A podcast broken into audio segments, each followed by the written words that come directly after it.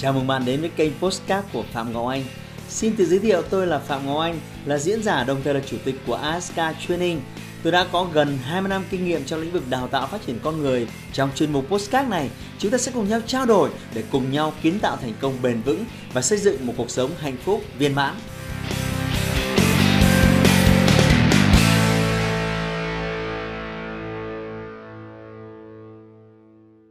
Chào mừng bạn quay trở lại với kênh youtube của Phạm Ngọc Anh.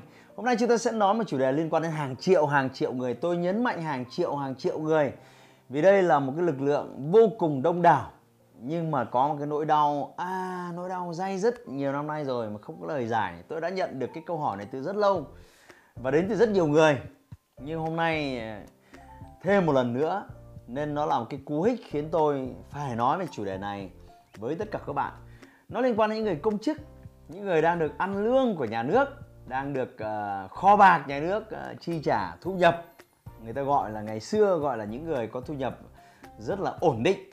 Đây là cái vị trí mà cách đây ờ, hai ba mươi năm tất cả chúng ta bố mẹ chúng ta rất nhiều người đều mơ ước đấy là làm thế nào để có một chân trong nhà nước. Tôi nhớ cái thời cách đây của tôi 20 năm khi mà tôi ra trường thì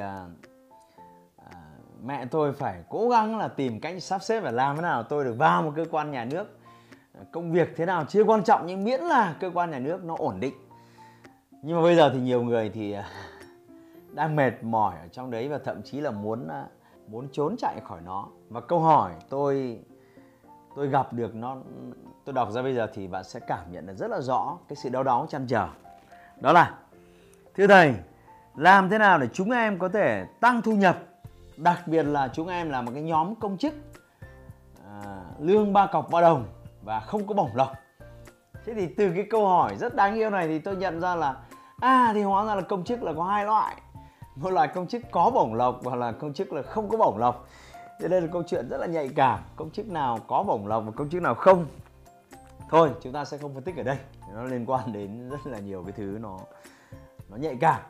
Thế thì tôi cho rằng cái lực lượng mà công chức đang đi làm lương chỉ ba cọc ba đồng và cha có bổng lộc gì cả, tôi cho rằng rất là nhiều. Những người này thu nhập chỉ cỡ à, từ 4 triệu cho đến khoảng 10 15 triệu. Và rõ ràng là với cái vật giá giống như thời nay, thì nếu mà đi làm mà 40 giờ một tuần với lĩnh lương từ khoảng 4 triệu đến 10 15 triệu với một cá nhân chưa lập gia đình, thì nó đã rất đau đầu rồi chứ nói gì là một người đã lập gia đình rồi, lại còn có con cái nữa là có các bổn phận bên nội, bên ngoại nữa, thì tôi cho rằng là thực sự là phải học toán rất giỏi, cộng trừ nhân chia rất giỏi, phải ní nhịn nhiều thứ rất giỏi, thì mới có thể chi tiêu được như vậy. Thế thì hôm nay câu chuyện là làm thế nào để các anh chị à, đang không có bổng lộc ấy, với chỉ có lương ba cọc ba đồng thôi, tăng thêm một thu nhập. Tôi hoàn toàn đồng cảm với cái sự mệt mỏi này hôm nay tôi sẽ có vài gợi ý. À, trước đây thì thú nhận là mẹ tôi đã từng uh, lập kế hoạch đã từng sắp xếp để tôi có một cái quyết định gọi là về cái gì đấy nhỉ? Tôi không nhớ cái quyết định gọi này gọi là quyết định uh, liên quan gì đấy cán bộ luân chuyển cán bộ hay cái gì gì đấy. Tôi được về làm nhân viên kinh doanh của một cái công ty ở trong tập đoàn than và khoáng sản hồi đấy mẹ tôi bảo rằng đây là cái chỗ mà nhiều người nó mơ không được đấy. Đấy là may ta là lãnh đạo ta có kiểu như trai truyền có nối thưa các bạn. Nhưng hồi đó thì à, tôi rất là nhiều tham vọng. Tôi biết rằng là cái môi trường nhà nước với lương ba cọc ba đồng nó không đủ đáp ứng tham vọng, nên là tôi tôi đã say no. Nhưng tôi rất hiểu, đồng cảm. Chúng ta sẽ đi vào vấn đề chính. Thế thì đầu tiên À, tôi đề nghị các anh chị đánh giá lại hai cái thứ quan trọng. Thứ nhất là mình đang có những cái sở trường gì? Những cái gì là những cái điểm mạnh của mình? Những cái gì là những cái ưu thế của mình? Những cái gì mình làm tốt nó phụ thuộc vào kiến thức của bạn nó phụ thuộc vào kỹ năng của bạn. Thực sự bạn phải ghi xuống cái gì là điểm mạnh? Ví dụ như bạn là một người nấu ăn giỏi ví dụ như bạn là một nhân viên kế toán nhưng bạn là một người rất giỏi excel à, thì thực sự nó là bạn phải có một cái điểm mạnh nào đó. Chứ nếu mà đặt câu hỏi điểm mạnh của bạn là gì bạn bảo mọi thứ tôi cứ đều đều thì bạn cần phải xem lại cái gì bạn đang làm thực sự tốt. Với nhiều ấy năm đi làm công chức rồi đâu là điểm mạnh của bạn. Thứ hai là thời gian rỗi của bạn đang có là như thế nào? Thực sự mà đây là góc nhìn của riêng tôi xin các bạn thứ lỗi à, những cái người mà làm việc trong môi trường công chức đặc biệt là những cái cơ quan mà đã già cỗi có những người quản lý ở độ tuổi rất cao và không đi theo một cái quy trình lãnh đạo hay làm việc hiệu quả với KPI performance nó chi tiết rõ ràng thì tôi cho rằng hiệu suất ờ, và khối lượng công việc thì không cao đặc biệt là những nơi mà có nhiều ông nhiều cái vị nó gọi là mình hay gọi vui là COCC con ông cháu cha thì tôi cho rằng nhiều anh chị dù là 8 tiếng một ngày nhưng mà làm việc uh, chắc chỉ khoảng 3 4 tiếng một ngày thôi là xong hết toàn bộ khối lượng công việc. Thế thì thời gian rỗi nó còn rất nhiều. Thời gian rỗi buổi trưa này, thời gian rỗi buổi chiều này, rồi thời gian rỗi trong giờ này, thời gian rỗi ngoài giờ thì mình phải đánh giá đầu tiên là đánh giá cái nguồn lực bao gồm sở trường những thứ là ưu thế của bạn thứ hai là khoảng thời gian rỗi mà bạn có đấy là hai thứ thế thì sau rồi bạn sẽ phải suy nghĩ thêm với cái sở trường đấy của bạn với cái quãng thời gian rỗi đấy của bạn. Thì có cách nào để bạn ghép nối cái sở trường với cái thời gian rỗi đấy để bạn tăng thêm thu nhập hay không? À, ngày xưa tôi có một cái à, tôi có một cái cậu à, học trò cậu ấy rất là yêu thích và cậu là giáo viên dạy toán. Thì đấy cũng là một cái người mà không có bổng lộc. Thì ngoài cái việc giờ dạy chính thì cậu ấy còn à, dạy thêm một cái ca buổi tối. Nhưng mà sau đó là hết rồi. Và cậu nghĩ đủ mọi cách, cậu không thể làm thế nào tăng thêm thu nhập. Thế thì, nhưng mà khi tôi đặt câu hỏi là tại sao tại sao bạn không dạy online? Tại sao, mặc dù là buổi tối ở đây 9 giờ tối là không ai học, nhưng mà 9 giờ tối bạn có thể dạy cho học sinh ở Mỹ, bạn có thể dạy cho học sinh ở Anh. Bởi vì lúc đó, bên đó nó mới là ban ngày thế thì khi đó cậu ấy tự nhiên cậu có một cái ý tưởng là à tại sao mình không dạy cho học sinh quốc tế? Bởi vì cậu vừa biết được môn toán này cậu vừa biết được uh, tiếng anh cơ bản này thậm chí cậu dạy toán cho người việt ở nước ngoài. Thế thì từ cái ý tưởng này thì cậu mở thêm rất nhiều những cái lớp uh, vào buổi tối rất nhiều những cái lớp vào buổi sáng sớm. Đó là những cái khoảng thời gian mà bị chênh lệch những cái múi giờ và từ đó thu nhập của cậu ấy tăng thêm. À, tôi cũng có một cái cô nhân viên à, trước đây cô rất giỏi về Excel. Thế thì vì là kế toán mà nên là rất giỏi về Excel. Và từ khi cách đây ba bốn năm khi cái à, cái môi trường internet nó phát triển thì cô mở một khóa học là dạy Excel trên internet. Cô quay video các khóa học online. Và rồi cô bán nó chỉ có hai ba trăm nghìn cho một cái khóa học online và cô bán cái này cho hàng ngàn người. Và thế là cô có thêm một cái thu nhập uh, phụ trội từ cái việc là kết hợp cái thời gian rỗi, kết hợp với à, cái cái sở trường của mình.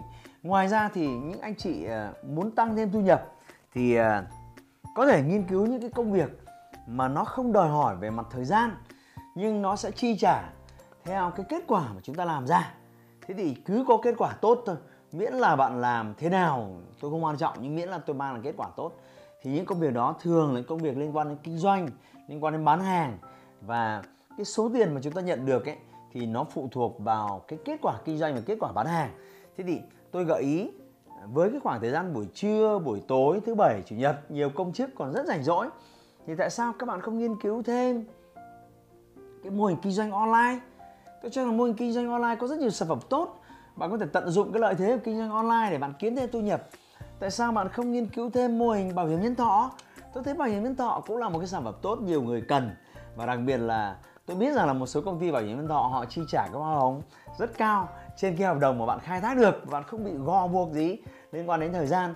Tại sao bạn không nghiên cứu những công ty uh, kinh doanh theo mạng? Tôi xin nhấn mạnh kinh doanh theo mạng hợp pháp đây là cái chủ đề mà uh, nếu mà nói sâu về nó mất rất nhiều thời gian. Tôi xin nhấn mạnh những công ty hợp pháp với những sản phẩm tốt chất lượng thế thì cái mô hình kinh doanh của họ dựa trên việc là chia sẻ sản phẩm hay là bán sản phẩm cho những người mà thân quen của bạn thì à, bạn có thể tham khảo và chọn một công ty với những danh mục sản phẩm tốt bạn làm nó vào cái quãng thời gian à, dỗi và bạn có thể tạo ra rất nhiều cái thu nhập phụ trội. Tôi xin nhấn mạnh, hãy kiếm thu nhập dựa trên cái kết quả kinh doanh sản phẩm bạn mang lại thay vì cái thời gian của bạn. Và tại những cái môi trường này thì tôi cho rằng bạn có thêm một cái lợi thế nữa. Họ sẽ dạy bạn rất nhiều về kinh doanh, rất nhiều về những cái kỹ năng mềm để bạn kinh doanh hiệu quả hơn. Bạn vừa kiếm được tiền mà vừa à, có thể phát triển và hoàn thiện bản thân à, tốt hơn. Thì đấy là những cái gợi ý để các bạn có thể làm thêm vào buổi trưa, làm thêm vào buổi tối, làm thêm vào thứ bảy và làm thêm vào chủ nhật.